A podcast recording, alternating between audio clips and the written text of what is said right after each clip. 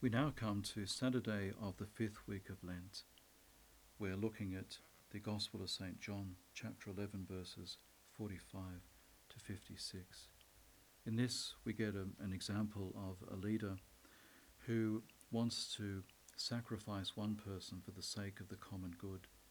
Uh, here we have, as some scholars would say, an example of proportionalistic thinking. We do something that is evil in and of itself, but we justify it by many, many good consequences. And nevertheless, as St. John notes, the evil way of thinking of Caiaphas is still going to be used by God to bring about a very wonderful fruit. Jesus would die to gather together into unity the scattered children of God. At this time of physical isolation, we might feel very scattered.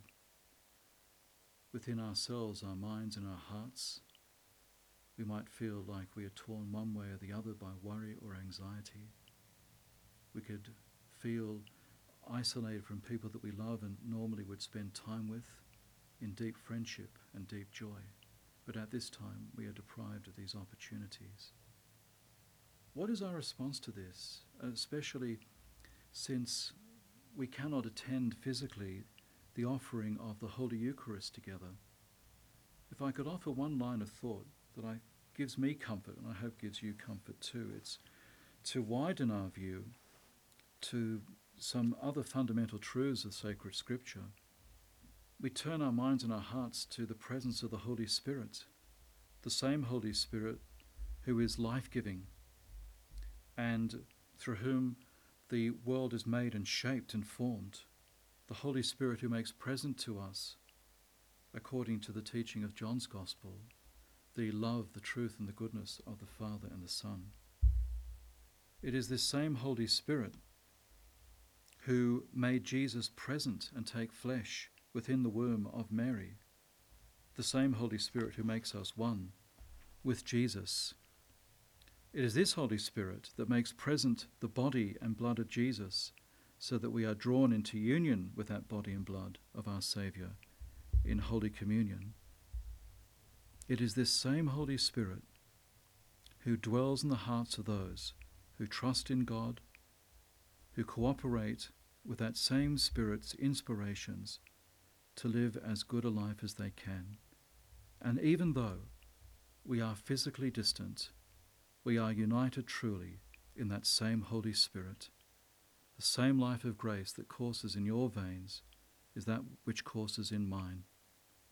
And this gives us comfort to know that while we are physically distant, we are spiritually very close. Jesus, too, is present in all things.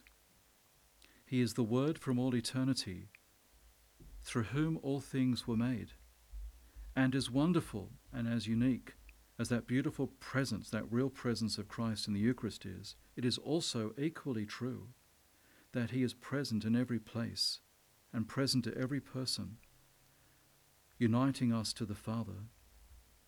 In the letter to the Colossians, we read, In Him all things were created all things were created through him and for him. He is before all things, and in him all things hold together. We were created in him. We were created through him and for him. He is before all things in our lives, and in him all things in our lives hold together. This is a true presence of Christ to us. And then in these extraordinary times, we cling to this presence all the more.